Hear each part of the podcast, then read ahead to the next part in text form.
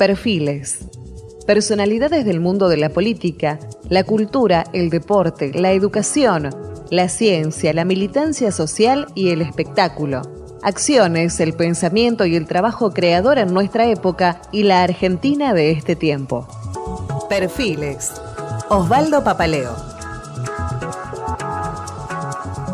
Osvaldo, gracias por venir a la radio, es muy amable. No, al contrario. Hay gente, estamos hablando de cosas de ida y vuelta, del pasado y del presente, como me gusta ir a mí un poco, pero hay una generación nueva que te conoce a partir de la historia este, de Lidia, de papel prensa. Reciente. Reciente, pero hay un tipo que trabajó, bueno, en la ciudad donde nacimos, La Plata, eh, en el periodismo muy temprano, que me parece que vale la pena por ahí para hilvanar un poquito la historia de dónde venís, este, recordar un poco aquella época. Yo trabajé en el diario El Día. Ajá. Cuando el diario El Día era un diario paradigmático para la provincia de Buenos Aires. Pues yo siempre decía, lo leía toda la provincia porque aparecía el día que cobraban las maestras. Ajá, claro. anunciaba los Y aparte porque me parece que era, un vehículo interesante para los intendentes también, porque lo veía el gobernador, a ver cómo andaban las cosas, ¿no? No, no, era el diario era muy importante. Y ahí entré yo de corrector, después tuve tres, cuatro meses, pues fui a la redacción con una generación que tenía el día de, de periodistas legendarios, que habían hecho el diario grande, estaba eh, Aronín, estaba Vega Segovia, bueno, había gente de, de fuste en el diario, eh, eh, gente que tenía mucha envergadura, bueno, y ahí estaba vivo David Kreisberg, que era el director del diario, que era el padre, el del, padre actual, del actual dueño, claro. De Raúl. Sí, sí. Raúl era un poco la generación mía, un poco más joven ahí. Y bueno, y aparecían a hacer alguna cosa, y Víctor, su hermano, también que estaba en el diario en la parte técnica. Y después yo fui a La Razón eh, y trabajaba en los dos lugares. Yo trabajaba en la Pla- en el Diario del Día, en la corresponsalía en Capital Federal. Ajá. Y después, y también trabajaba en La Razón, esa Razón de Laíño, que estaba Con un unas cuantas firmas históricas, ¿no? Uh, estaba Laíño, estaba, bueno, Llama de Madriaga, de la plantilla de redactores, estaba um, Andino Padre, eh, Warnes, bueno, era el diario, era un diario importante, la razón que se vendía, yo le cuento a la gente, el diario de la tarde se vendía en el kiosco, la gente Sí, iba a buscarlo. sí, sí. Hasta que aparece ese fenómeno que es crónica, que rompe. Yo lo viví porque yo era de la competencia. Ese esquema, claro, porque estaba la sexta de la razón que le esperaba la gente para el cierre del día, ¿no? Además nosotros, me acuerdo, con Llama y con Andino nos ganamos unos mangos sábado y domingo, yendo al diario a leer y a tomar por teléfono lo que pasaban de las canchas. Claro. Porque se- la novedad de los partidos, no había televisión, No, no, claro. eh, fútbol, Sí, sí. nada, había relatos radiales Sí, y la sexta se buscaba los domingos como el resultado del partido, Con el cierre del fútbol, claro. claro, Con un dato que yo me acuerdo mucho, porque tanto en, la- en las canchas en La Plata, en las dos, La Razón era el único medio gráfico que tenía línea telefónica directa. Ah. Y había un tipo, claro, lo atendían ustedes, que Ah, era el que llamaba de ahí. llamaba y daba. pasando la y Crónica hay que ¿no? reconocer que García hizo una revolución porque le dio actualidad a la noticia, nos favoreció a todos, porque los que los corresponsales de Crónica iban al mundo, seguían la Independiente cuando jugaba en Italia contra el Inter, sacaban foto original. En una palabra, García modernizó la información. Ajá. Todos los diarios vivían con la foto de United Press, de Associated Press, Claro. que venía del Partido Independiente. Sí, sí. Esto no. Esto iba y sa- Entonces obligó a la razón y a todos los medios, a Clarín, a la Nación, a todo, a la prensa, que estaban muy achanchados a entrar a mandar el corresponsal a los partidos. Digo, el fútbol como todo, entró a cubrir Claro, claro. un crimen famoso, un- importante, la, la cobertura que hacía Crónica Circo. Tenía un avión propio, los Claro. diarios no tenían avión. Claro. García tenía un avión propio, el avión que, que sirvió para también sacar, traer fotos de la toma de Malvinas. Claro, claro. Era, era un- era- García revoluciona y por eso gana el mercado, vendía medio millón de ejemplares. Crónica de la mañana. Y Crónica también se vuelve la lectura popular de los trenes. Vos veías en el tren la gente leyendo crónica. Claro. Sacaba dos ediciones, quinta y sexta. Y la gente se informaba por crónica, ¿no? Digamos, también la razón, la competencia era muy grande. Eh, la razón también era un diario importante, tenía una envergadura periodística mayor, pero los tituleros de crónica eran los tituleros de crónica. Claro. Tenían Bueno, sabor es popular, cierto, este, hoy por hoy este, uno añora esos títulos que tenían además una continuidad después en el desarrollo del texto, ¿Quién pero que puso? vendían, vendían la tapa del ¿Quién diario. le puso ¿no? pirata a los ingleses? Claro, claro. Crónica le puso pirata sí, a los sí. ingleses. Sí, sí, sí. Digamos, un término, jugaba lo nacional, popular, los sentimientos nacionales. Después llegó la televisión como un hecho importante en mi vida donde también la televisión me ocupa. Ahora, ¿en qué momento te aparece la televisión? En el 67, ¿no? 67 más o menos, sí. 67 la televisión también es un modo de atracción de, la información, de la envergadura que van tomando los medios. Porque hasta, hasta el 60 había solo Canal 7. Sí. Vamos a ilustrar a la gente. Después del año 60 vienen los canales privados, el 11, el 13, el 9. El 9 se lo dieron a la CGE y de Alfonso Recalde, el primer dueño, presidente de la CG, el 11 a la iglesia, estaba Simoncini como director artístico, presidente de la empresa, y Canal 13, aunque parezca paradójico, a los cubanos, a Guarmestre, ¿no? Cubanos que se habían escapado de la revolución este, Eran, eran gusanos, eh, cubanos gusanos que habían estado en Bahía Cochino, habían financiado eso. Digamos, el Aguarmestre era una onda puesto por la embajada americana. Eso. Era muy original que en la Argentina unos cubanos dirigieran un medio de comunicación masivo de esa envergadura. No entendía nadie nada. Y ojo, no era un cubano el dueño. Vinieron, vinieron con él Varián, eh, María Magdalena, su mujer, que la coreógrafa. Sí, señor. Vinieron, vino Pallí, vino una barra del caballo, un, director de cámara. Trajeron lo que tenía de Cuba de estructura televisiva. Cuba tenía una muy buena estructura televisiva en un momento. ¿Por qué? Porque aprendían de los americanos. Estaban cerca, tenían cámara. La primera televisión de Latinoamérica es Perón en el 51. Pero después hubo un desarrollo en algunos países, en el caso de Cuba, y entonces en época de, Batista, el, el zar de la televisión cubana era Guarmete. Bueno, aterrizó acá, bueno, la competencia, y eso nos permitió acceder también a, percibir otras formas de la militancia, la militancia que la empezamos ya con el tema de los medios de comunicación. En el año 74 se intervino en los canales de televisión. Habían acabado sus... Porque del año 60 al 72 eran 12 años la licencia. Se habían terminado las, se venció en el 72. Claro se la habían prorrogado de hecho hasta 73 porque había cambio de autoridades, como hubo. Primero vino Campo, después Lastir y después Perón. Y en el 74 el Estado, en este caso Perón, firma el primer decreto, fallece Perón en julio y en agosto del 74 se efectiviza digamos, la toma del Estado de estos canales que eran privados. Vos pero, sabés, pero te pregunto, porque Perón venía con una gran influencia de lo que era la televisión estatal en España, sin duda alguna, ¿no? Para tomar este el camino más pero Perón era un sabio de eso, digamos. Perón era muy estudio, no en vano y en el 51, antes del derrocamiento del 55, Perón trae la televisión. Y lo, eso lo hace Samuel Yankelevich, el abuelo de estos... De estos abuelos y bisabuelos de los actuales, ¿no? los actuales. Un personaje de la radio, Radio Belgrano, un tipo muy... Era famoso por su frase que le gustaba esa cosa grosera. Él no decía a grosso modo, decía mato grosso. Entonces, en el ambiente era como un che, como dice Yankelevich. Decime a mato grosso, dice. No era a grosso modo. Eh, pero era un tipo... Un innovador, claro. un innovador. parece? Jaime Yankelevich. El hijo Samuel, que va a Canal 9, y el nieto es este chico que dirige ahora chico, claro, que es, Telefe. claro que uh Telefe. Y entonces ahí se va armando una generación de tipos que van empezando la televisión y la militancia social sobre los medios de comunicación. Después viene nuestro, bueno, en el 76 viene la dictadura, a todos nos fue como nos fue, algunos fuimos presos, tuvimos un campo de concentración, otros pudieron así obviar un poco las la circunstancias. No siguieron trabajando en la televisión. Hablo de los Campolón, de muchos compañeros que estaban ahí y que viven y que son testigos de esta historia. Y después viene eh, digamos, el exilio para el caso nuestro y la lucha siempre por los medios de comunicación. Nosotros teníamos muy claro cuál era el tema de los medios y el enemigo, ¿no? Osvaldo Papaleo, periodista, trabajó en el diario El Día de la Plata y luego se desempeñó como periodista en La Razón, ya en la capital federal. Más tarde ingresa en Canal 9, dirigido por Alejandro Romay, y conduce Nueve Diario.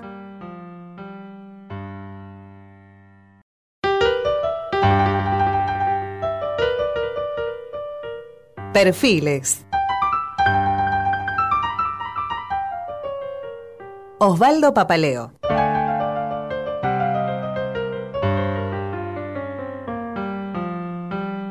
Gusta rebobinar, porque vos nombraste a Héctor Ricardo García, Ah. Crónica, pero creo que hace falta también poner el acento en otro autor, porque estamos hablando de televisión de autor, como es el caso de Alejandro Romay, Un que es un innovador, ¿no? Pero Romay, Romay le peleó con una espada de Telgopol a los cubanos. Cuba- Romay era un tipo, era un locutor de tucumano, era químico industrial, vino a Buenos Aires y era locutor. Sí. Pero desde que ya de locutor él ya pintaba para ser más, eh, no se conformaba con eso. La revolución libertadora, esa es la historia de Romay, le Sí. da Radio Libertad a un cantante de época de ese momento, un cantante de tangos, a Rufino, Roberto, Roberto Rufino, sí, señor. Roberto Rufino es el primer eh, mandatario de Radio Libertad y lo llama Romay, que hacía grandes valores del tango, Sí. lo conocía de la claro. radio. Al Programa tiempo- de radio todavía. todo radio, todo radio. Y estamos hablando del 55, 56, Sí, cuando la Revolución Libertadora. Porque era admirador Rufino Rojas, esa es la historia que se contaba ajá. de Rufino. Mira. Y Rufino liga una, una onda, que era Radio Sí, sí. En mano de Romay se convierte en una radio. Y decime, le pone Radio Libertad en homenaje a esa Sí, que nosotros conocemos como fusiladora, ¿no? Sí, sí, era- le ponen Radio Libertad la licencia, cuando se la dieron se llamaba Libertad, en homenaje a, la, lo que se hablaba de esa libertad, ¿no? La libertadora. Entonces, eh, Romay toma la radio esa con Rufino, pero al tiempo el dueño de la radio es Romay. Terminó siendo él. Pero ¿cómo? Y de Radio eh, Libertad empieza a mirar el fenómeno de la televisión, el dueño de la, la CG y de Alfonso Recalde, y cuando un día el canal se quema, eh, entra a teclear económicamente y lo llaman a Romay, que le propone programas populares, entra Romay un poco, se vuelve a quemar el canal, tuvo otro accidente con Romay, Ajá. Pero Romay, muy emprendedor, entra a hacer programación nacional. Eso hay que reconocer, Romay ideológicamente con el peronismo no tiene nada que ver Nada que ver. pero le dio trabajo. Eso me consta a mí. A Hugo del Carril, cuando estaba prohibido, Sí. le dio trabajo. A Tita Merelo, que también estaba mal vista. Le dio trabajo a Fanny Navarro, que vivía enfrente del canal, por la calle Cavia. Ajá. Estaba hablando del canal 9 de la Avenida Libertador. Sí, sobre Castex, la otra entrada, Castex, claro. La entrada era por Castex. Sí, sí, sí, y me la acuerdo. otra, el frente del, del canal era Libertador. Libertador. Figueroa Alcorta, perdón. Figueroa Alcorta, Figueroa sí, Alcorta. sí, sí. Y Salguero. Ujú. Y esa es la grande figura del teatro. Claro. Que él son actores de teatro que los lleva a la televisión. Lleva a Oscar Ferriño, a todo, digamos, a José Yo este, María recuerdo que la, Raúl la Rossi. ficción ocupaba un, un rol ¿cómo? central Paraban en el país. y se Yo estaba el país, casado ¿no? con Irma. Irma hacía Irma Roy, hacía simplemente María. 60 puntos de rating todas las tardes. Había, empiezan a desfilar Marta González, un montón de actrices. Sí, sí, sí. Y entran los éxitos de la ficción. El 13, que venía con la lata, entra a entender la pelea con Romay. Y de ahí sale lo de Rolando Rivas, Claro. Canal 13. Claro. Aparece una pelea a la noche. Pero Romay, con Bebán, con las grandes parejas esas, hacía, hacía Maleo, hacía programas. Escribía Abel Santa Cruz, Sí. Jacinta Pichimahuida Sí, de la radio, la, la la televisión, claro, claro. Bueno, Romay, claro, es un Y innovador. grandes valores también transformado en programa de Pero televisión. ¿cómo, mamita? Este, un Era promotor, ¿no? A mí me llamaban ministro irme a ver si podían conseguir una, una mesa en la grabación de Grandes Valores, que era la tarde Claro. del día que, se, Sí, que sí, iba el sí. programa al aire. Increíble, Y me pedían ¿eh? tipos que tenían el poder ¿Y ¿Vos qué hiciste en ese Canal 9? Recordalo. Hice de todo. Hice, eh, hice el nueve diario fue lo primero que hice y lo que seguía haciendo siempre. Después hice un programa que se llamó Corazones Solitarios, que era un programa de encuentro de, de personas perdidas, el desarraigo. Era un programa francés. Programa de anticipación, porque después, Sí, después hay copiado, 200. aparecieron 10.000. En todas las 10.000. Sí, 10.000. Pero era un programa que lo hace Edgardo Suárez, lo graba. Ajá. Un gran locutor. Sí, claro, el ¿Te negro, acordás? sí, El claro. negro Suárez. Lo graba él. Y a Romay no le conformó mucho. Y a mí me, me ve un día en el noticiero. y dice, Vos no te animás a hacer esto. Me digo, ¿por qué, Romay? Dice, vos tenés todo la el aspecto de encontrar, tenés anteojos, toda la historia esa. No, ¿cómo hace para.? A si hacemos esto. Y hago un piloto, le encantó a Romay, y un programa que también tuvo mucho éxito durante 5 o 6 años, a la tarde, porque Romay se basaba en eso. El programa era muy barato, Sí. porque el único Sí, caro sí. era yo. Sí, digamos. sí, el Era- único asalariado, digamos. pero claro. Después iba la gente a contar sus Romay, dificultades. eh, había otro programa que vos te vas a acordar, que cuando te diga quién lo integraban, te morís. Él hace el Tribunal de la Vida. El Tribunal de la Vida. Se sí. contaba en historia, Sí, había un tribunal. Sí, sí. Integrante del tribunal. Florencio Escardó, Claro, qué grande. Nochetti Fasolino, un abogado Sí, famosísimo. abogado famoso, Que sí. después tuvo que estar exiliado y qué sé yo. Y Eva Giberti, que era Y la Eva, mujer de- que era la mujer mujer de Florencio. Que vive Valliberti. Sí, sí, claro. Yo cuento anécdota con vivo. Y el Tribunal de la Vida, a las 4 de la tarde, paraba a Buenos Aires. ¿Por qué? Porque un tipo iba y contaba una historia de una dificultad psicológica, legal. sí, sí. Tenía los tres aspectos ahí, o de médico, y estaba Escardo, que tenía un encanto personal. No sé, yo me acuerdo de esos programas que eran. Y eso era un invento de Romay.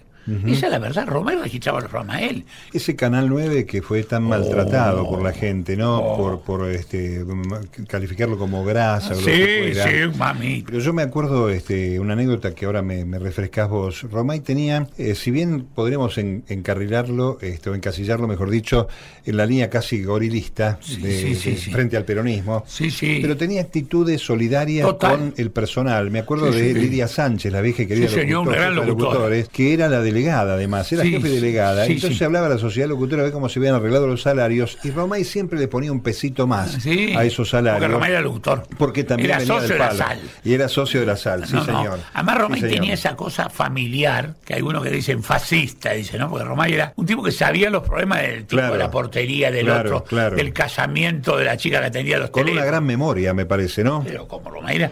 Yo con Romay tuve 30 años sin saludarme a raíz de la intervención en los canales. Con Sí, lo cual sí. hablo con conocimiento Sí, de causa y autoridad. Sí, sí. Pero le reconozco, Romay trajo a la Argentina obra de teatro. El precio de Arthur Miller. Raúl Rossi, el protagonista. Trajo Gear, el musical más Sí, grande sí. del momento, los Sí, hippies, la época de la marihuana, todas esas cosas. Lo- le queman el teatro argentino cuando quiere hacer eh, Jesucristo Superstar. Se lo quema, se lo incendia. Romay trajo al, digamos así, el punto de vista de productor de teatro, obras Arthur Miller estaba en el palco del Odeón viendo el precio. Ojo, Arthur Miller en persona. sí, sí. No era cualquier cosa, No, era no. el esposo de Marilyn Monroe, además. Cantantes, figuras que hoy siguen estando vigentes. Serrat, por ejemplo. Pero que Serrat, el primer tipo 9. lo trae Romay de un festival de Brasil cuando había intervenido. Claro que sí, lo trae. Era el representante de él en ese momento, lo trae a, a Buenos Aires, porque va Samuel Yankelevich, el hijo que trabajaba con Romay, va a ver el festival de Río y dice, Hugo, lo ganó mal un cantante inglés, pero el que vale es un catalán. Y lo traen a catalán y de catalán, un fenómeno. Claro. Lo reporté a Romay en el programa de el sábado de la bondad. Que lo había puesto para competir con Mancera, con sus Claro, circulares, ¿no? Claro, y puso a. Héctor Coiri, que era un actor, hijo de actores, eh, la mujer Gloria Ferrandín, la mamá. Coiri, Héctor Coiri de actor, pasa a animar Sábado la Bondad, un corazón y volvemos. Sí, sí. Y lo ponen los domingos a Orlando Marconi. Con eh, Feliz Domingo. Feliz domingo. Claro. Que, que lo producía Sofovich, Gerardo. Gerardo sí. y Hugo, los dos. Los dos, claro. Y pone a Marconi, que tocaba el violín animador, Sí, que sí. se desata un éxito, otro éxito que empieza con lo de la llave. Después lo sigue Soldán, Sí, Leonardo sí, sí. Pero un, ese un ícono de la historia de la televisión, sin no se duda inventaba. Romay eso Sí, tema. sí, porque. Romay no, no ponía latas en el aire, no tenía Claro, películas. claro. No tenía para comprarla porque había que comprar Claro, en había que pagar muchos derechos Pero para en tenerla. dólares. Claro. Entonces Romay le empieza a hacer esa, ese combate y al 11 y al 13 lo, se hace una pelea desigual desde el punto de vista económico, pero muy exitosa para él. Volvamos al año 74, una Sí, señor. curiosidad que vos seguramente la, la sabés, pero el interventor de Canal 9 es Mareco, Juan con el Carlos que Mareco. hemos tenido el gusto de trabajar Sí, mucho señor, nosotros, que, que cumplían años el mismo día, el 20 de enero, Mareco, Mareco y Romay. Sí, señor, 20 de Este, enero. Bueno, también allí hubo una, Sí. una, este, un distanciamiento, me imagino que no le gustó nada a Romay eso. Y, Sí, no le gustó porque fue el interventor puesto. Perón tenía gran afecto por Mareco. Sí. Y también vino a trabajar, yo era el director artístico y trabajaba conmigo Carlos Cores. Ajá, un gran actor, de gran siesta, trabajaba, claro. un militante del movimiento nacional, Carlos Cores. Bueno, y después yo pasé al 13, hicimos en el 13 unas cuantas cosas, modificamos un poco la estructura en medio de una crisis de, de golpe. Después yo de ahí voy a la Secretaría de Prensa y Difusión y ahí nos agarra el, El el golpe. golpe. del 76. Vos ¿no? estuviste en Cana en el barco, Yo estuve en- primero en el barco, 33 orientales, ¿se llama el 33 barco? orientales, sí, Sí. señor. Estuvimos ahí tres o cuatro meses, después fuimos a Devoto, todo año 76. Y después fuimos a Caseros. Todo, y yo salgo a fin de año, salgo ¿no? prácticamente. Estuve con Cafiero, Triaca. Sí. eh, ¿Cómo era la situación? ¿Estaban a disposición del Poder Ejecutivo? este, Exactamente, había de todo, pero el 95% era a disposición del Productivo y había algunas causas, pero nosotros se de- denominaba, era un orgullo, nos preguntaba usted por qué está. Yo estoy a disposición del Poder Ejecutivo sin causa ni proceso, decíamos nosotros. Como si eso fuera a sacarte la Sí, cárcel. pero bueno. Pero era claro, El acto de, de- de dignidad. Mira, estoy preso acá no porque robé ni maté, Claro, sino estoy preso porque me puso el, el Poder Ejecutivo. Y después yo, cuando salgo a fin de año, estoy dos o tres meses en libertad viendo para dónde rumbeaba en un clima muy hostil, el golpe había sido muy duro.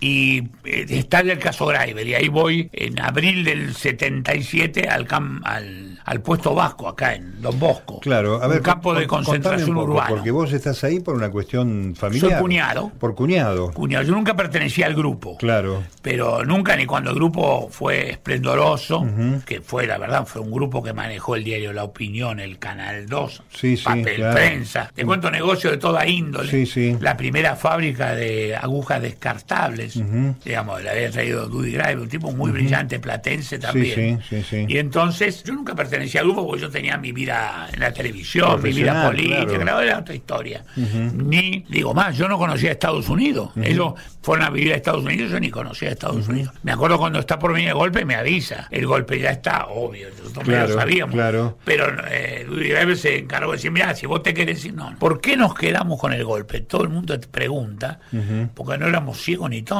Y además, sordos tampoco. Entonces sabíamos que venía el golpe. Lo nuestro era por la misma razón que estamos charlando en esta radio hoy acá. Se trataba, en eso hay que ver... eh, la dignidad de mucha gente. Otros no la tuvieron. Casildo Herrera dijo, no, yo me borro. Se Sí. borró, pero lo borró la gente de su vida. Nunca más. Sí, sí, nunca Lo- más pudo volver a nada. volvé, volvió y ni le respetaron. A nosotros pensábamos, acá, si nosotros nos escapamos, es la mujer de Perón, la presidenta. Ojo, al margen de las consideraciones, es la mujer de Perón. Segundo, no renuncia como le pedía la Junta Militar, sino que va presa. Entonces, ¿nosotros qué vamos a hacer? Nosotros Claro. debemos seguir el camino por la dignidad. Claro, claro. La dignidad nuestra de militancia. Hoy en el- vino el 83 y la gente del peronismo en la calle nos saludaba como héroe, como lo, digamos, el comportamiento Una nuestro. forma de resistencia eh, Claro, heroica, ¿cómo, ¿no? cómo nosotros vamos a dejar el gobierno como unos cobardes, haciéndonos tontos y dispararnos dos días antes, que todos sabíamos más, pero creíamos que había unos principios que nos acompañan y nos acompañaron. Y en eso, ojo, Lorenzo Miguel. Eh, Miguel Unamuno, obviamente Cafiro también, eh, estaba también en el barco Tayana Padre, estaba la gente, profesores universitarios, estaba Martínez Vaca, el gobernador de Mendoza, estaba Dulio Brunero, que aún vive, que era Sí, vicepresidente sí, sí. primero del partido. Sí, sí. Digamos, toda esa gente convivimos en el barco, después a ellos los llevan al acta institucional, algunos de ellos, a Lorenzo, Navarro. Pero bueno, estaba Menem también en Estaba el barco. Menem ahí, sí, que era gobernador en La Rioja, había sido. gobernador de La. Rioja. Y estaba Diego Ibáñez, una banda de tipos, de, de todos colores y formas. Ahí estábamos. Después nos llevan a Devoto a nosotros, un régimen duro, un régimen que llamaban de guerrilla, sin visitas, sin comunicación con el exterior, sin acceso a lo que llaman la cantina alimentaria. La pasamos dura en Devoto. Y después nos llevan a Caseros, que la vieja Caseros, afortunadamente, Sí, sí. donde un día se nos despidió un personaje que me dice, me voy en libertad, estamos presos. Sí, ¿Quién era? ¿Quién era? Villarino. Uh. el rey de la fuga. el rey de la fuga. un delincuente común, sí, sí, un que está, personaje. que está en los libros, Villarino, el libro ¿no? Villarino Sí, vino a despedirse. Yo me quiero despedir de ustedes. Eso me parece increíble que estén acá. Como diciendo, esta es nuestra casa, no la de ustedes. Sí, sí, sí. Era muy risueño. Sí, nosotros sí. decíamos, sí, se fue Villarino. Claro. Y de a poco nos fuimos saliendo en libertad algunos de ahí. Bueno, La mayoría. eh, se fueron cumpliendo los tiempos que nos habían impuesto como castigo, que eran nueve, diez meses. Y de ahí, eh, bueno, salgo a la calle y después me toca el tema grave que ya es muy duro.Í vengo al puesto vasco, que era un puesto... Está bien. Una co- subcomisaría de Don Bosco. En Don Bosco, Bernal, sí, sí, claro. Partido de Quilmes. Sí, sí. Nos torturan, pasamos, la pasamos muy mal. Donde también estaba, estamos en Avellaneda, con lo Sí, cual sí. estaba Juan de Estefano, toda Claro. la gente que ahora declaramos en estos juicios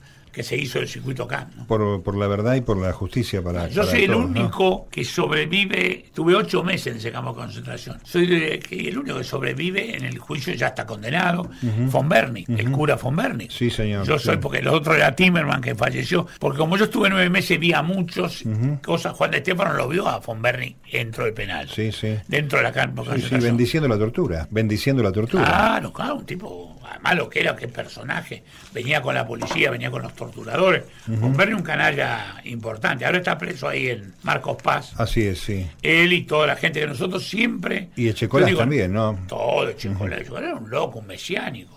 Echecolás venía como un discurso mesiánico, como era Camps, un discurso mesiánico de derecha, eh, antisemita, profundamente antisemita, ojo. una Y además, una ligazón muy grande con un personaje, ya lo vi por televisión, así que lo puedo nombrar. Estaban, hay gente que se ha ganado el odio y el repudio, eh, el de la nueva provincia, Mazot. Mazot. Antonio Mazot estaba con Grondona hablando. Sí, sí, ¿no? sí.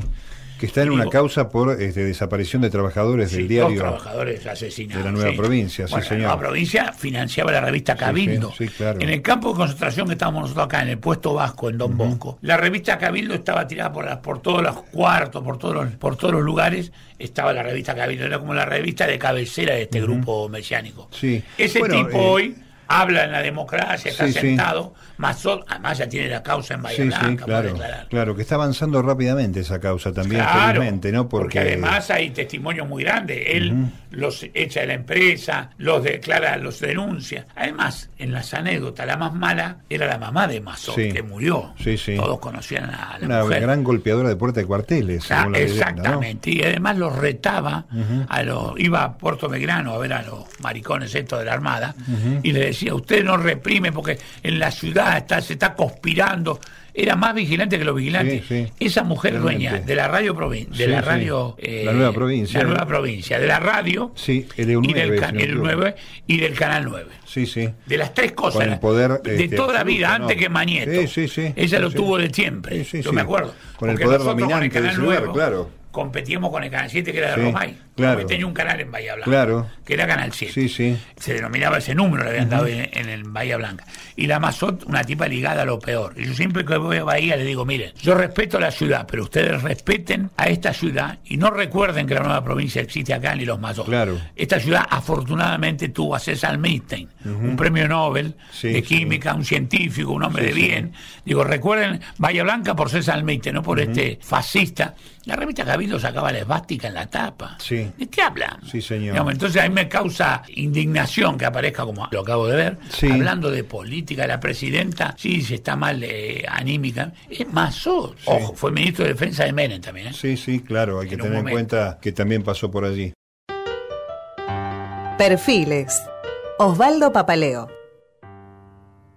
Osvaldo Papaleo, periodista, trabajó en el diario El Día de la Plata y luego se desempeñó como periodista en La Razón, ya en la capital federal. Más tarde ingresa en Canal 9, dirigido por Alejandro Romay, y conduce Nueve Diario. Papaleo realizó programas de carácter social, como Corazones Solitarios, entre otros.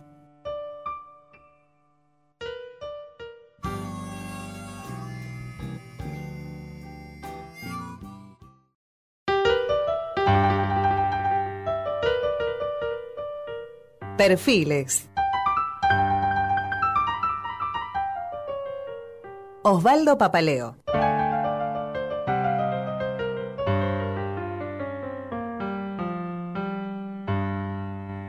Osvaldo, eh, Sí, señor. antes de avanzar sobre papel prensa, que es un tema muy, muy rico, muy presente, periodísticamente, ¿qué cosas te acordás de aquel canal de Romay que te De tocó todo. hacer? Porque yo, Me tocó, por ejemplo, yo fui a cubrir cuando vino, parece mentira, los chicos jóvenes se asombran. Fidel Castro vino a visitarlo a Allende. cuando a- a asume Chile. en Chile como presidente. No, no, no, no. Ah, Vino una visita famosa Ajá. de Fidel Castro Ajá. a Chile. Famosa porque, claro, que Fidel Castro baje hasta allá, hasta venga hasta acá cerca. Yo me acuerdo que estábamos en la pista, Sí. estaba formado el ejército chileno, estaba Pinochet de jefe del ejército. Ajá. Nosotros ni sabíamos quién era Pinochet. Acá estábamos en dictadura. eh, claro, año 71 era, 71. Claro, fin Livingston Lanuse, por ahí debe haber sido, sí. sí, Y entonces, sí, estaba la NUCE. Y le dice, forma el ejército y en un momento, Ilulishin, el famoso avión ruso, donde viajaba Fidel, se acomoda en la cordillera así, yo estaba con un cameraman, le digo, querido, estamos viviendo un momento histórico. Ahí en ese avión viene Fidel Castro, esto no es chiste, no es chiste, digo, mira, te voy a contar, habíamos ido a cubrir los cuatro canales, por Canal 13 Sergio Villarroel, por Canal 11 eh, Llama de Madariaga, por Canal 9 iba yo, y por Canal 7 era gobierno militar Magdalena Ruiz Guiñazo. Ajá, mirá. Claro, porque claro, trabajaba en un gobierno militar. El, el Canal 7 era oficial. Sí, sí, Había una claro. dictadura. Sí, bueno, sí. eh, te digo, los, yo siempre nombro los que están vivos. Lamentablemente no está vivo Villarroel, Villarroel. pero está vivo Madreal. Y ahí empezamos a cubrir la información de la visita de Fidel, que fue muy importante.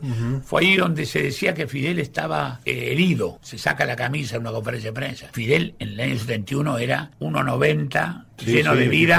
No, no, no, te mataba. Sí, te paraba delante de ese tipo y te daba miedo. Pero él tenía, por el tema del Che, especial atractivo por los argentinos. Entonces buscaba, nosotros decíamos, comandante, y él venía. Con, veía los- pero ahí te voy a contar, por eso está el tema de los medios. Entonces venía Fidel a hablarnos. ¿Cómo le va? Son argentinos, sí, ¿qué opina del presidente de Lanús y qué sé yo? No, tiene demasiados problemas, dice Lanús, dice. No, yo no quiero meterme en la política argentina en ese sentido y parece que volvería Perón. Perón es un gran ajedrecista, dice, le va a dar jaque mate a, decía Fidel, le va a dar jaque mate a Lanús. Pero quiero hablar de Guarmestre. Y empezaba a hablar de Guarmestre, del dueño de Canal 13. ¿Dónde está ese gusano? Dice, ¿por qué no viene a su patria? Me ha rodeado la isla de radio clandestina hablando contra la revolución. No tiene nada, no tiene... Y empezó, dueño de prostíbulos, dueño de cosas en Cuba, la indignidad combatista, porque acá viene, dirige un medio de comunicación masivo en la Argentina. Lo que habla, ¿cómo sería? Nosotros mandábamos el material por avión. Y acá en Buenos Aires, Roma, que era enemigo,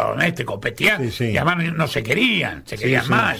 Romay le tiraba con todo a Guar. Romay me decía, me dice, yo no puedo pasar esto, porque Tenía miedo, claro, es muy fuerte, además lo dice Fidel Castro, no es un cubano que lo encontramos en el aeropuerto y habla cuatro giladas. No, no, era Fidel Castro hablando de Si yo no lo puedo poner en el aire, decía Romay, este, porque esto es una cosa, y yo se lo mandaba, yo grababa. Claro, y él está vivo y coleando. Sí. Y afortunadamente. y todos los eh, directivos de esa época cubana del 13 no están ya, ¿no? Todos murieron. Murieron todos. Murieron, todos. Murieron todos. Y además estuvieron en la Argentina, después de, no volvieron nunca más a. Pero acá había una, un grupo así, como existe ahora, amante de los extranjeros que hablaban muy bien de los cubanos. Y la verdad, si hay que hablar algo bien, hay que hablar de dos empresarios nacionales, García y de Romay. Claro. un día, me reía, Romay era un personaje, un día, no sé por qué está en la, estoy en la dirección con Romay, está Bebán le marcaba tonos, beban, las minas se volvían locas. Sí, ni, hablar. Y además claro. un gran actor. Y decíamos, porque vos, eh, dice, ¿sabes lo que pasa, Rodolfo? Tenés que decir esta forma, esa, esa escena que vos tenés. Y beban me miraba a mí, como diciendo, le tengo que pegar a este. Y yo le decía, como diciendo, tranquilo. Calmate. Romay le marcaba Bebán se metía los en tonos. Cosas. Estaba, sí, los sí, viernes de Pacheco, sentaba Pacheco con él. Sí, Y con Víctor y Teatro de Víctor. Romay, te estoy nombrando programas Sí, que en la época eran éxitos totales. Sí, sí, además este, intercambiando con él este, Pero claro, Waldo a ver qué Pacheco me decía, voy arriba, dice, porque me llamo Romay, porque quiere. Y a los famosos viernes de Pacheco, Waldo Pacheco, Sí, un sí. gran tipo, Sí, un hermano desaparecido además. Eh, te quiero decir, el, el- era otra gente esta, y además los que llaman grasa al Canal 9 de esa época, los canales de hoy no tendrían calificativo. No, claro, claro. Es un desfile de prostitutas. Yo te iba a decir cuando hice- Un desfile de busca Claro. indocumentado, donde Claro. la policía va a la puerta a detenerlo. Nunca ocurría una cosa así. Nosotros entrevistamos gente ¿no? que se iba a la casa. Ahora te a un tipo no sabes si en la puerta lo está esperando la policía para llevárselo. Traficante, prostituta, Sí, sí, es sí. una cosa. Y Increíble hablaban del programa ¿no? Gel Grasa. Sí, sí. me reía. Es curioso, ¿no? Parece tan chiquitito todo aquello, tan inocente incluso, Pero claro, lo que ¿cómo? se ve, ¿no? Decir una mala palabra. Sí, sí. Nosotros un aviso, vos lo sabés. Nosotros no podíamos decir un aviso, Sí, sí. el- ni un actor hacer mención a Ningún un producto, producto, claro, ni claro. poner una botella de, Sí, una sí. gaseosa descubierta, se tapaba todo. Sí, sí. La publicidad del canal. Venía el corte comercial y entraba Claro, la. Ahora claro. el tipo está vendiendo, qué Son sé yo. todos chiveros ahora, Todos sí. chivos. Dice, no, vamos, pasa un camión con un cam No, ahora el tema, va, el chivo es parte del sueldo de los Claro, animadores. claro, conforma parte del, del honorario del tipo. Es así. ¿o no? Sí, señor, sí, señor. Yo no lo conozco en detalle, pero me lo han contado. Ah, es así, es así. Y entonces, en esa época nosotros nos cuidamos, ¿qué vamos a nombrar? Nada. No se podía, ¿no sí. que- Pensaba en el canal como una unidad, Total. porque Exactamente. ese era el eje, ¿no? Eh, Claro, no, el tipo arrancaba a la mañana y se quedaba en el secano, no. Pero, bueno, Romay inventó el programa de Telegrán. Claro. Eso otro inventó Romay. Claro, Vituperado y todo. Romay inventó Sí, sí, todo. sí, Dijo sí. Mirta para almorzar. ¿Quién creía eso? Sí, sí. Mirta era una actriz grande de cine, que yo, una actriz que estaba ahí. El programa de Mirta Legrand, para bien o para su mal, lo hizo Romay, Sí. que era un canal de otras características. Sí, por supuesto. Que era un programa de otras características. Ahora era una cosa intrascendente de actores que contaban su vida, promocionaban Sí, espectáculos. sí, porque además era almorzando con las estrellas cuando arrancó, ¿no? Si no me sí. equivoco, sí. Sí, claro. Que- Yo me acuerdo cuando vine el Cordobazo, las órdenes del Cordobazo de lo que se pasaba al aire las pasaba el ministro Borda. Me acuerdo en el Cordobazo, en el año 69 estábamos en el canal. Lo que filmábamos en Córdoba, el ministro Borda, así del ministro de Interior de Onganía, hacía todo el chequeo de lo que iba al aire. Para los medios de hoy, ¿cuál es la visión tuya? ¿Cómo, cómo lo ves? No, esto? creo que afortunadamente la ley de medios y el tema de papel prensa entre ellos han llevado un blanco sobre negro. Siempre hubo una... ten- Bueno, cuento lo de Borda para hablar del Cordobazo, que lo que se veía al aire pasaba el filtro. El periodismo siempre tuvo intereses en juego y jugó algún rol para algún partido político. Pero ahora esto de mudado, de diario sobre libro, digamos, lo que aparece con el grupo Clarín, el invento, porque son extorsionadores profesionales. Yo digo, los empresarios de país hay, uno puede disentir, con Roca, con Techín, cuando vivía Mastellone con la Serenísima, con el que lo sucede, pero son empresarios. Clarín es un grupo de extorsionadores. Esto es totalmente. Venden que extorsiona aire, aire para extorsionar, y además extorsionan también a los empresarios.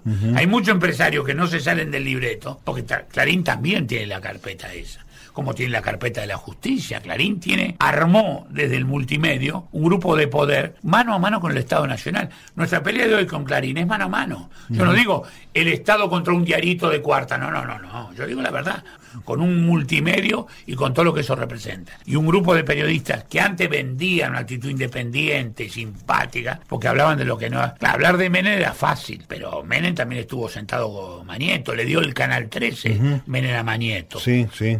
Yo cuando veo TC Sport, lo digo, entro al TC Sport y digo, muchachos, le falta el monumento a Menem, la estatua de Menem, porque este es el canal del menemismo, se lo dio, se lo regaló cuando estaba este muchacho, se lo regaló, le dio la licencia y todo, cuando eh, Niembro, Paulino me salía el papá, sí. Eh, Fernando Niembro estaba el secretario de prensa de Menem, ahí se crea Sport. Sí. Y le da el aire que le da, le da el deporte, etcétera, y se apoderan del fútbol, como se apoderaron, y con eso, se con el fútbol como elemento de extorsión, se hizo esa rueda impresionante en todo el país, ustedes saben, de canales de televisión al servicio de Canal 13 y, de, y, de, Clarín. El grupo Clarín, con el fútbol, se enriqueció, no solo económicamente, se quedó con todos los canales, del interior, el de Santiago del Estero, el de Junín, cualquiera. Y el tramado del cable, que, que como complemento, ¿no? Es una máquina de facturar. De facturar ellos extorsionaban con eso. Entonces hoy lo veo al periodismo que estamos cara a cara, digamos, a mí me causa gracia ver a algunos periodistas las opiniones que tienen, liberales, digamos, veía el programa de la Nata haciendo en Estados Unidos buena letra, a ver cómo los americanos no nos quieren, es una cosa infantil. Porque después que ocurrió lo que ocurrió en el mundo, después de Vietnam, ¿qué más? Después Hiroshima y Nagasaki. ¿Qué más? ¿Qué, qué, querés que te diga? La ciudad americana es lo que es, Estados Unidos representa lo que representa. No la vamos a cambiar nosotros, no la va a cambiar. Está claro. Ahora, Osvaldo, pero este, ¿cómo, cómo encarna la gente? ¿Cómo, ¿Cómo convence todavía eso? Convence no, alimenta fantasías en la gente, pero ojo, ¿eh?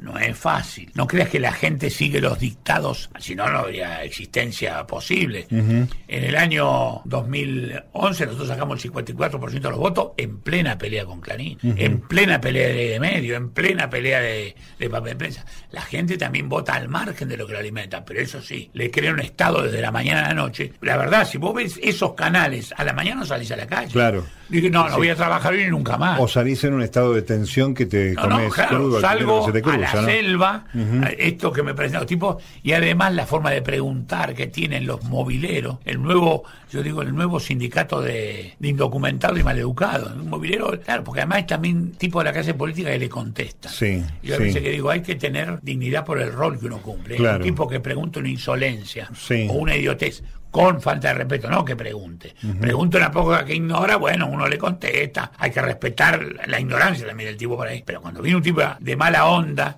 entonces en ese momento uno tiene que a sí mismo eh, quererse un poco y decir, no, no, vos estás acá, vos sos un agente informativo para, porque además fuerza las declaraciones.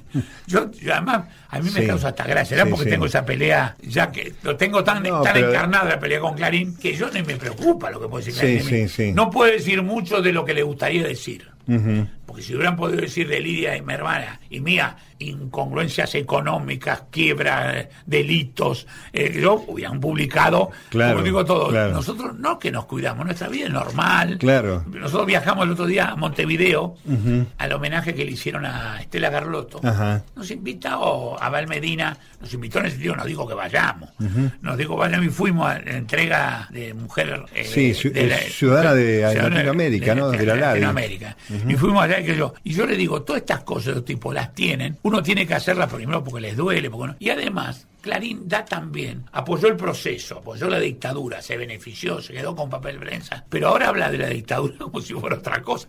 Yo ayer leí en el diario artículos que hablan de los dictadores, los tipos no tienen vergüenza, no se lee, no se autorreferencian, digamos. ¿Qué fue el diario ese durante toda la dictadura? Claro. ¿Qué fueron todos esos periodistas que colaboraron? Porque además, y yo digo, bueno, el espacio de ellos era tan grande que permitía que pseudos progresistas disfrazados de progresistas pudiesen medrar dentro del diario y decir, bueno, yo al único que le respeto, pobre, falleció, que mantuvo una dignidad, dignidad increíble, solidaria, fue Nero Caloy. Fue la pluma de Clarín, pero habló mal de Clarín con el tema de prensa en todas partes que estuvo, en televisión, habló de cómo censuraba a Clemente Morales Solá. Claro, efectivamente. eso lo decía Nero Caloy, falleció hace dos años, el negro un grande. Entonces, a esa medida. Después los demás periodistas tienen que hacer lo que hacen.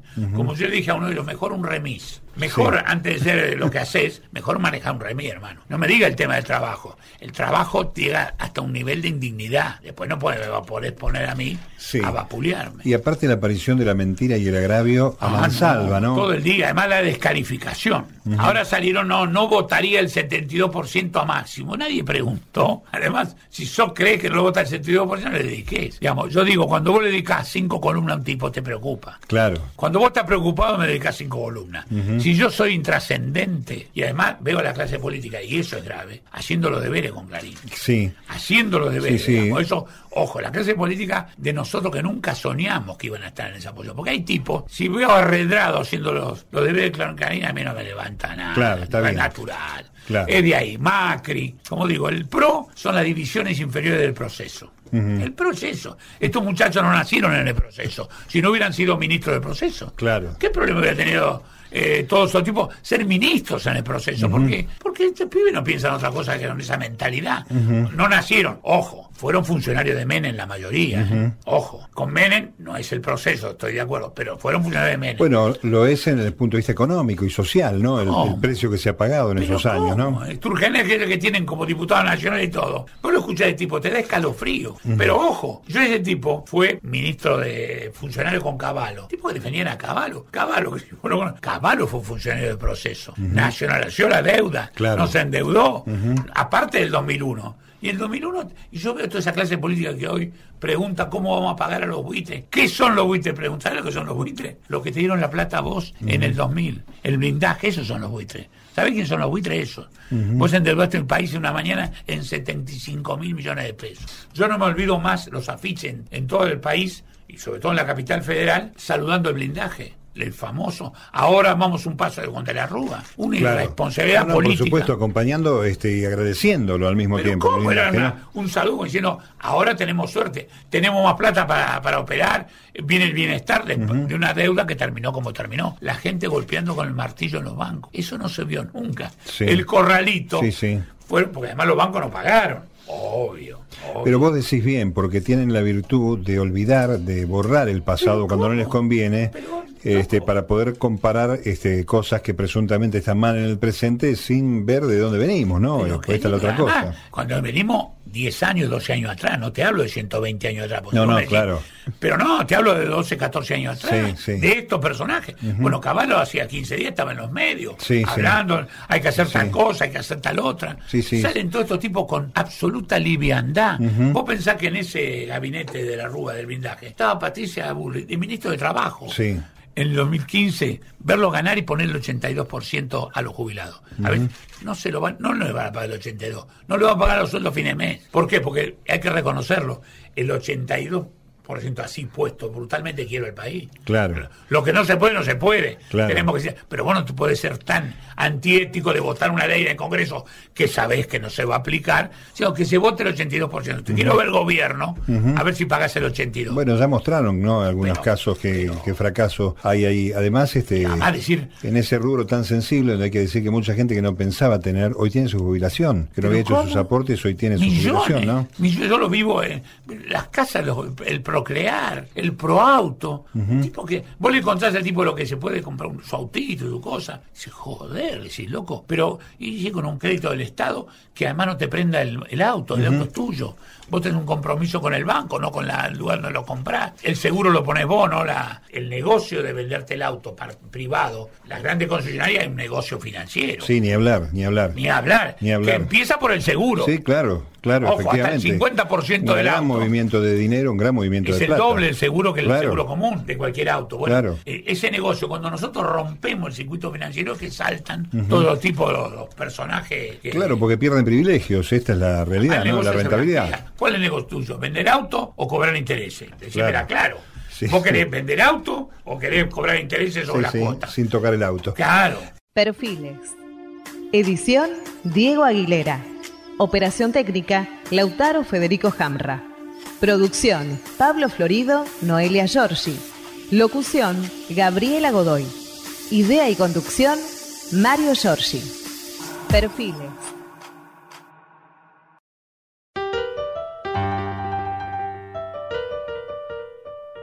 Perfiles.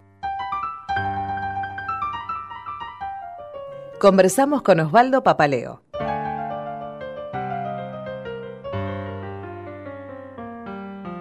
Eh, Osvaldo, ¿en qué momento nace la- ideológicamente tu convicción? ¿En qué momento este, En la cercanía con el movimiento sindical. Ajá, ajá. Yo me hago muy afín, y lo reconozco. Yo en el diario El Día me dan que no existía, la inventé un poco yo, pero cada vez su padre, un tipo que tenía, vislumbraba cosas. Digo, tenemos que hacer una sección de gremiales, hablando. Porque, claro, dice, me dice, Waldo, hacela. Y aquí todos los días la CGT, le digo, ahí trae información, en La Plata, que la CGT del Negro Dos Santos, de Balcedo, que era el secretario general, de los tipos que militaban en los gremios, de los Yurat, un desaparecido, eh, de ATE, bueno, y había estaba Diegues, que falleció también, Sí. dirigente metalúrgico, estoy hablando de la gente. Todos los días, como el tipo que hace deporte va a la cancha, yo Sí, a la sí. CGT. Sí, sí. Veía qué pasaba en las... Porque el viejo Craig y yo también empezamos a traer información valiosa. Empezaba a aparecer el sindicalismo como un valor en la sociedad. Entonces, ahí hay un acercamiento muy grande a ellos. Cuando vengo a Buenos Aires, eso se afianza y se, se hace más sólido.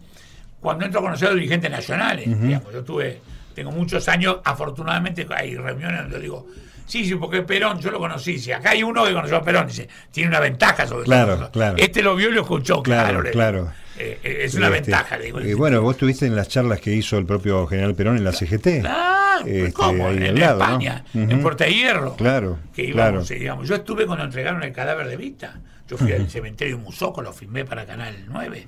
El cementerio en Milán, porque tenía la información, yo tenía información privilegiada periodística de que entregaban el cadáver y me fui con. Y tengo testigos. ¿Quién es mi testigo? Carlos Espadone. Sí. Ojo, es de Lanús. Está bien. Digamos, yo, Está muy bien. Porque hay tipos que fantasean. Sí, yo estuve Sí, con sí, el Mariscal claro. Tito. Sí, sí. El Mariscal Tito creo que vio 50 tipos en su vida. Sí. Y Stalin 44. Sí, sí, pero lo vieron Vi- millones. Tuvieron millones. Pero yo no lo vi. No estuve entre los 44 que lo conoció. Pero a Perón sí, íbamos a Puerta de Hierro. Cuando elegimos la televisión color, yo lo cuento en las charlas, y a la gente, porque le cuento cómo era Perón de detallista para los medios de comunicación. Esto hay que decirlo porque eh, muchos creen que vino durante la época de la dictadura y sin embargo se trabajó eh, mucho, antes. tiempo antes, efectivamente. Claro, la, la televisión color era para el Mundial 78. Sí, Supuestamente nosotros íbamos a poder en el 74, teníamos que asegurarle al Comité Mundial, a la FIFA, a todo, que iba a haber televisión para el Mundial del 78. Si no, se perdía el Mundial. Eh, ¿Y cuál debe ser el color que elijamos? El sistema. Estaba el, el Sí. de los franceses, Sí. estaba el americano, el NTCC. el NTCC americano y estaba el PAL de los alemanes en alguna variante. Y Perón entonces nos reúne, yo me acuerdo, tengo testigos varios de esto. Y estábamos escuchando y Perón, genial, dice, sí, sí, porque nosotros tenemos que elegir una cosa que no sea sofisticada. Porque, y, y en el medio de la conversación, porque nosotros tenemos que pensar en los muchachos de Villa Martelli. Ahí nos quedamos nosotros, nada, no dijimos nada. Digo, este hombre, ¿a qué se referirá? Vamos a poner la televisión en Villa Martelli, pensamos cualquier cosa, la sede estará ahí, y al rato sí, porque nosotros tenemos que buscar que la gente tenga acceso. Pero además, sigo reiterándole, los muchachos de Villa Martelli son muy importantes. Ya al final esto se va a aclarar, y lo va a aclarar al final. Sí. Si nosotros no podemos ir con el 16 porque es unirnos a la televisión del imperio. Claro. La televisión americana, además que no tiene una buena definición, pero no estaba informado, de verdad, en ese momento. Pero es el imperio, dice, vamos a tener la programación de ellos. Dice, no podemos llegar al SECAM francés porque es como el Peugeot tallerista. Claro, es muy sofisticada. La tecnología de los franceses, es sofi- en esa época el Peugeot, el auto, tenía fama de tallerista, no era fácil de arreglar. Entonces ahí aparecen los muchachos de Villa Martelli, porque los televisores de color se van a descomponer y lo van a arreglar la gente del conurbano que arregla televisores blanco y negro. Ellos, entonces tenemos que traer los alemanes, que es una tecnología afín para nuestra lógica Qué increíble, ¿no? y dice, porque yo traje los, los Mercedes, Los Mercedes siguen andando. ¿Por qué? Porque lo arreglan. Un mecánico argentino arregla un Mercedes. Pero arreglan esos Mercedes que eran difíciles, pero que la tecnología del alemán es muy lógica con nosotros. Dice.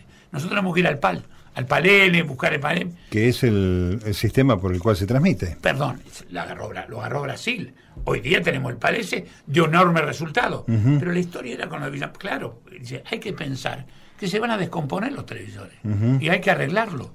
La gente no cambia el televisor, pensemos la gente humilde acá. Hoy nos pasa a nosotros cuando definimos cosas que todos creemos que los jubilados tienen el, el televisor eh, con alta definición. Sí, claro. No, no. Si al jubilado le ofrecemos una pantalla gigante, un cine para ir a un mundial, como se hizo, es bueno, porque porque no tiene el, acceso, claro. el acceso no es, no hay que fijarse el acceso de uno para medir la sociedad, hay que fijarse el acceso del conjunto.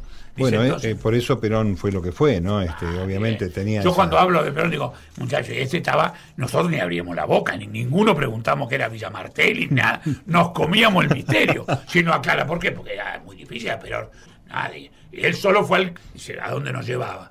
Y Perón, entonces yo fui a Alemania, yo me acuerdo, fui en, en el año ya falleció Perón en el 75 voy a Alemania a un festival de cine, donde de televisión, donde me reciben los alemanes. Yo dije, me un hijo de un panadero de La Plata, me reciben estos alemanes. Me recibían porque la Argentina era muy codiciada como definición del color. La Argentina era muy reconocida como agente televisiva, pese a ser un país chico. Porque había tenido televisión antes que nadie. Claro éramos los primeros, casi menos Estados Unidos, los primeros de América. Sí, sí. Éramos reconocidos y además nosotros nos iban a seguir, sobre todo Brasil. Alguien iba a compartir. De hecho, a pesar de golpe y todo, este se siguió con esa norma. Se siguió con esa norma. Nosotros caímos en medio del golpe. Sí, sí. y el Mundial 78 tuvo color. el color se eligió mucho antes. ¿Por qué? Porque si no lo elegíamos, no lo teníamos. Se perdía el Mundial también. Claro, se perdía. Ah, no, no. El Mundial es un fenómeno hoy día es un fenómeno televisivo el mundial. Sí, ni hablar, claro. Hoy el mundial se juega porque hay televisión. Claro, sí, sí. Y la, publicidad que genera y, esos recursos que genera la televisación, Pero los millones que lo miran. Sí, claro, claro, Entonces estas anécdotas nos permiten ser muy felices. Nos pasó lo que nos pasó. Yo no vivo en el odio, en el rencor, pero no tengo desmemoria. Vos. Claro, no yo fui a todos los juicios, yo concurro, voy a colaborar con todo lo que sea ajustar porque tengo un nieto. pero vos te calientas tanto, sí, me calienta porque a mi nieto le pasa lo mismo. Me pasó a mí. Entonces, que es una, la tortura es una situación límite, el campo de concentración es una situación límite, absoluta para cualquier ser humano. Es lo más indignante y lo más violento que puede sufrir pero hay que respetar eso. Pero no hay que vivir alimentando. No, no. Pero vos sos un tipo optimista. Total. Naturalmente optimista y se, y se, te nota. este no, y además yo eh, sé quiénes son los enemigos y sé quiénes son los adversarios. Porque, ojo, hay dos cosas: un adversario y un enemigo. Por eso a mí me duele de posiciones políticas del radicalismo, que fue un movimiento nacional de Irigoyen, de hasta el mismo Alfonsín, convertido, haciendo. El otro día le dije a lo de a los, yo los bromo porque, me encuentro con militantes radicales que iban al acto este de Sanz. Sí. Digo, tanto esfuerzo para ser vice de Macri. Pero pará, digo, arreglenlo sin gasto. Para ser vice de Macri no hay que gastar en una par. No amaguen. Si están jugando a ser vice, segundo de Macri.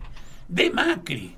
Digo, que, te juro, digo, si ustedes me dijeran que van a ser segundo de Wiener, bueno, a mí podrá no gustarme. Pero ustedes están hablando de ser segundo de un tipo. Partido con esa historia popular y tanto arraigo, ¿no? ¿Cómo?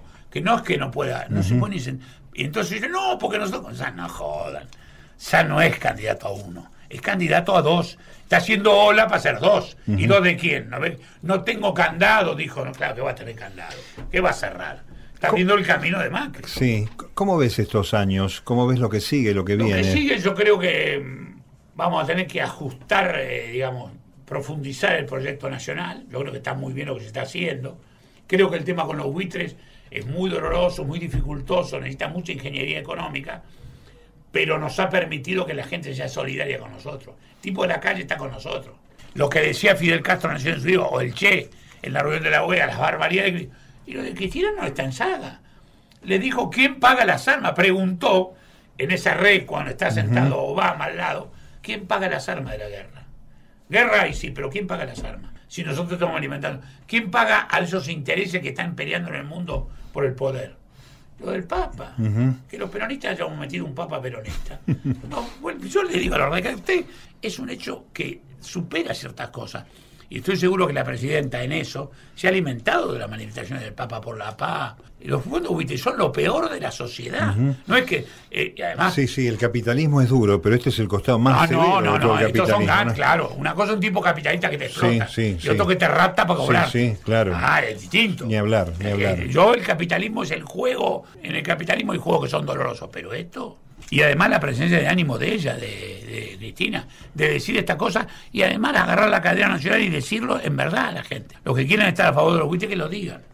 Ojo, coquetearon con los Kelper. El día que tuvimos el tema de Malvina, Beatriz Arlo fue a poner el, hombrito a los, a los Kelper. A los Kelper. Ayer, anoche, defendiendo a los tipos que fueron a, Ushuaia con las chapas de auto. ese programa con las chapas de los autos, sí. en la India, cuenta él, porque todo el mundo agarra colitis en la India, fue con ese auto con un odor, el, el deterioro de la relación, la subestimación por los países del tercer mundo. ¿Cómo vamos a permitir que venga una chapa de las Islas Falkland?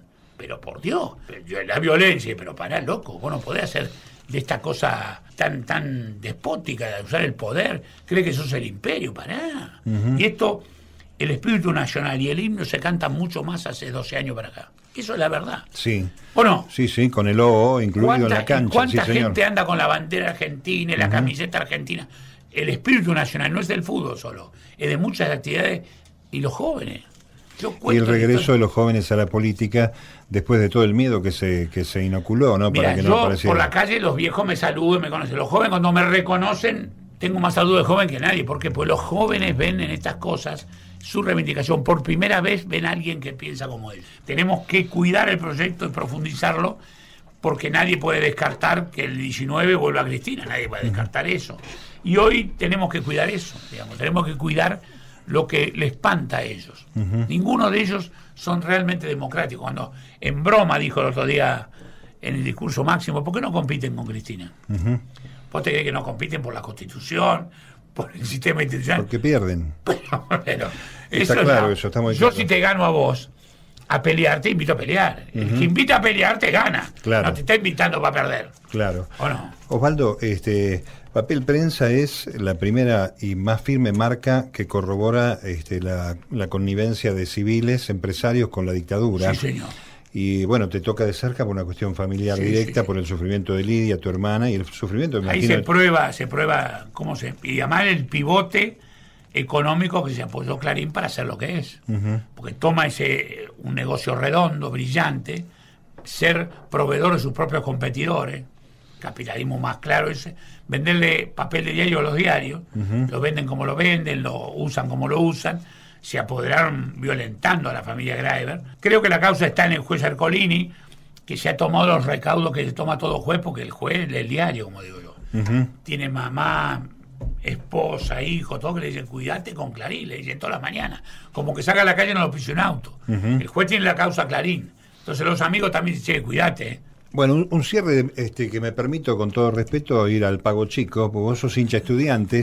Ah, este, Se viene la dirigencia nueva en estudiante. viene, la, dirigente nuevo, la Brujita Verón, Juan Sebastián. Sí, sí, sí. Este, pero vos tenés cierto afecto por eh, Bilardo, si no me equivoco, ¿no? De muchos años, de mucho conocimiento. Mi amigo, mi amigo, mi amigo de toda la vida.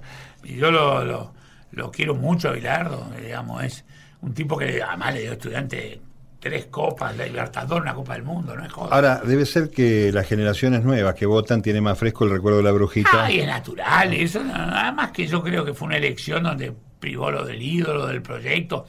Además no privó el ídolo que está sentado en la esquina del club hablando de tonterías. Es un tipo verón que tiene formación, que ha tenido mundo. Un roce importante en Europa, importante, Es sólido económicamente, para llamar de una forma un millonario, sólido económicamente, vamos a decir. Es un tipo millonario. Eso también seduce al tipo que va a entregar pero, reconozco que es un elemento. Hay un pensamiento que dice: Este ya la tiene, no va a meter mano. Con la que tiene, que va a robarse los pesos del, del, muchacho que tira pelota.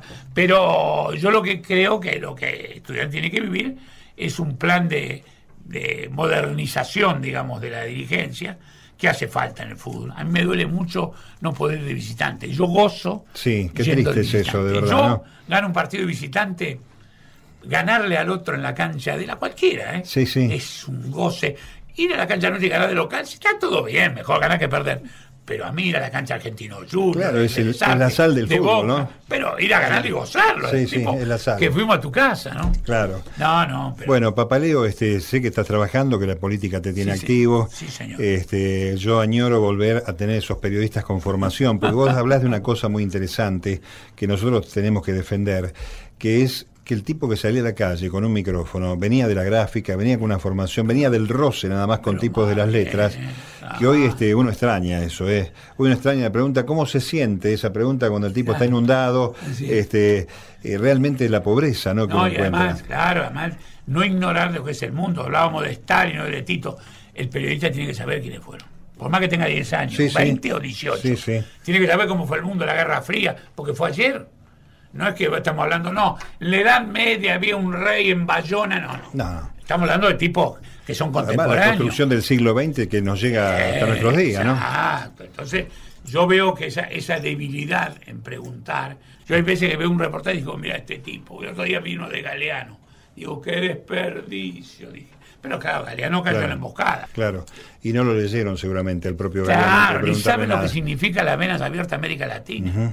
Ese es el, el- el análisis de la política americana en el continente. Gracias por el testimonio. No, al contrario, Gracias un por la grande. Gracias a ustedes.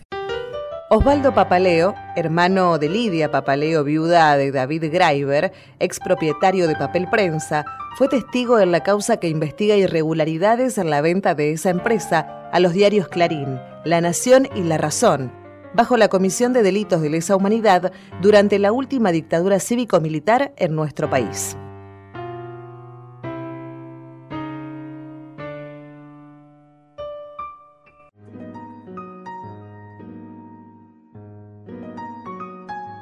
Perfiles es una realización del Departamento de Contenidos de la Radio de la Universidad Nacional de Avellaneda para la Asociación de Radios de Universidades Nacionales Argentinas.